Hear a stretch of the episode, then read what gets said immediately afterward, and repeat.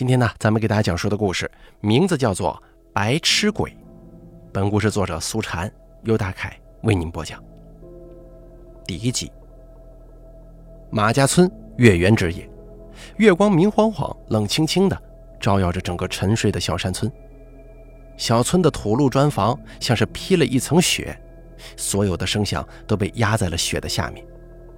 忽然，一阵拖拖拉拉的脚步声打破了月光里的沉静。一个佝偻猥琐的身影出现在了小村的一条街上。老光棍陈山是从邻村回来的，一如往常，他又在他们那个小赌窝里输了个精光。如果不是没人稀罕他这一身破衣服，恐怕连他们都留在那儿了。陈山是又气又恼啊，心肺跟脑袋、肚子一起难受。他嘴里咒骂着赢了自己钱的那几个家伙。脑子里琢磨着怎么再去搞明天的赌资，脚下踢踢踏踏的，不自觉地走到了村子中间。而这个时候，他忽然看到了一个人，那是一个衣衫破烂、蓬头垢面的人。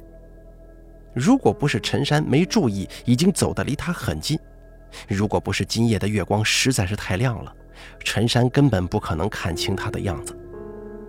然而，这两个条件现在已经得到了满足。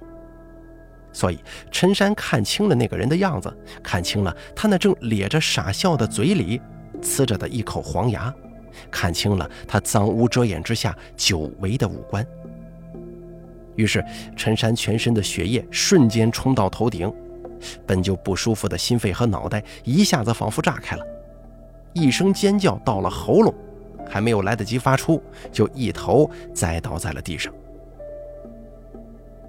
马家村出了大新闻了，死了三年的老刘家三傻子的鬼魂回到了村子里，半夜三更满村子转呢，见谁就要拉谁走，替他去投新一生的傻子胎。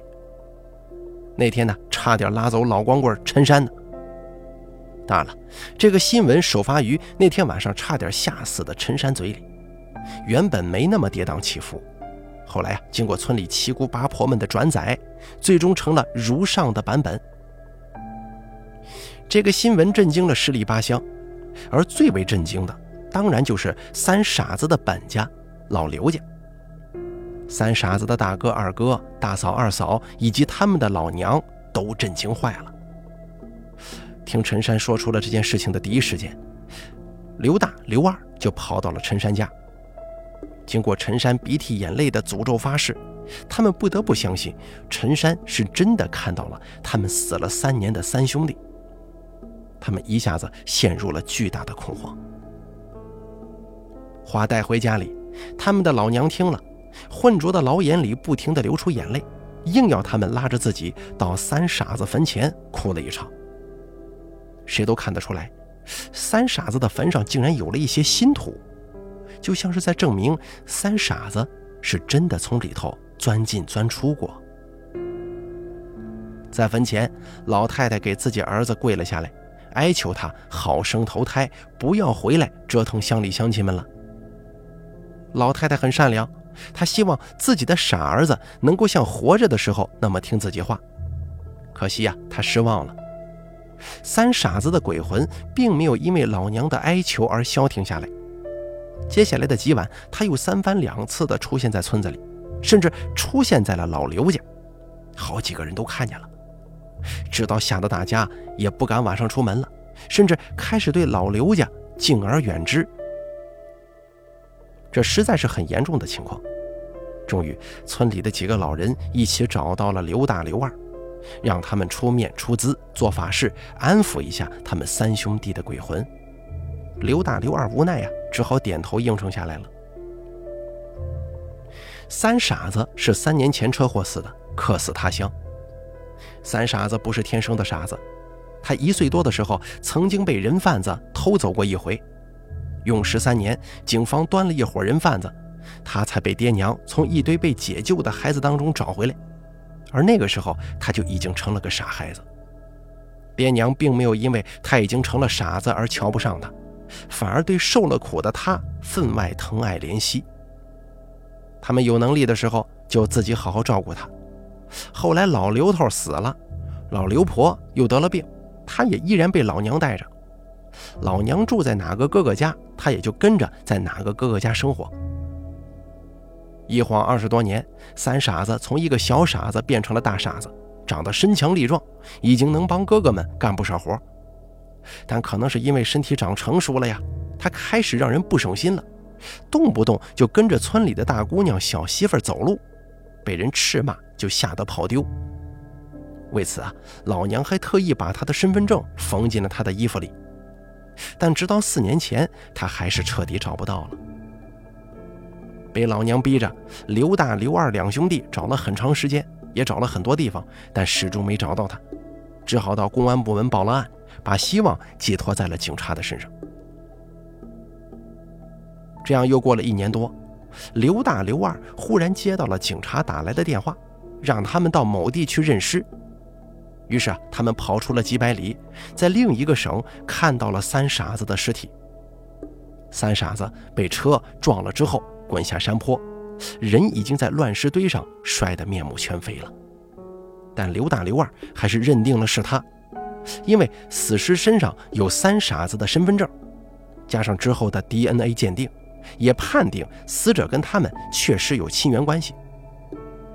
就这样，几天之后，他们带着肇事司机二十万赔偿款，还有三傻子的骨灰回了家。三傻子早就烧成灰了，已经被埋在了马家村村东的山坡上。三年来，他都老老实实的。可是现在却突然不安分了，怎么说他都是不对的。看来他活着的时候是个傻子，死了也不懂事啊。刘大、刘二四处打听，找到了一个老神仙。那个老神仙说，他能让三傻子的鬼魂消停下来，如果鬼魂不听话，他就会直接打他魂飞魄散。老神仙的手段听起来虽然有点狠，但事到如今，刘大刘二也只能接受啊。依照老神仙的安排，他们选了个日子，在院子里搭起了祭坛，请老神仙做起了法事。经过一番折腾，老神仙说，三傻子的鬼魂已经被他差遣鬼族抓回地狱了，再也不会来村子里闹事儿了。听了这个结果，老刘婆大哭一场。又生了场大病，彻底趴在了炕上。这件事儿似乎就这样结束了，但谁也没想到的是，就在老神仙做法的当晚，老神仙竟然死在了三傻子的坟边。老神仙的尸体是第二天被放羊的孙福发现的。三傻子的坟所在的那片山坡上的草特别好，以前孙福总是去那里放羊。但自从三傻子闹鬼，他已经不敢再去了。还是因为老神仙信誓旦旦地说已经解决了三傻子的鬼魂，他才重新去到那边放羊。可没成想，一下子就看到了老神仙的尸体，以及已经被挖开的三傻子的坟和坟里那具竟然还很新鲜的三傻子的尸体呀！在三傻子坟边发现老神仙的尸体，已经足够吓人了。而居然还发现了老神仙是在挖开三傻子的坟的时候吓死的，居然还发现了三傻子的坟里有明明早已被火化了的三傻子很新鲜的尸体，这简直就是一记平地惊雷呀！彻底惊呆了马家村的每一个人。事情到了这个地步，很快惊动了警察，警察迅速赶到，带走了老神仙跟三傻子的尸体，也带走了刘大刘二。很快有消息传回马家村，刘大、刘二兄弟竟因为故意杀人罪被判了刑，据说下场都将是吃一颗枪子儿。随之，一个令所有人都没想到的真相摊在了大家的面前。原来呀，三年前刘大、刘二带回来的骨灰根本不是三傻子的，那具车祸死亡的尸体也根本不是三傻子。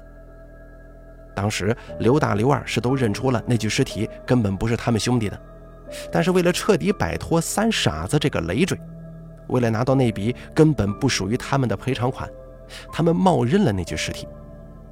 而幸运的是，DNA 鉴定人员也许太不负责任了，竟然得出了他们跟那具尸体确实有亲缘关系的结论，于是他们就顺利地达成了自己的目的。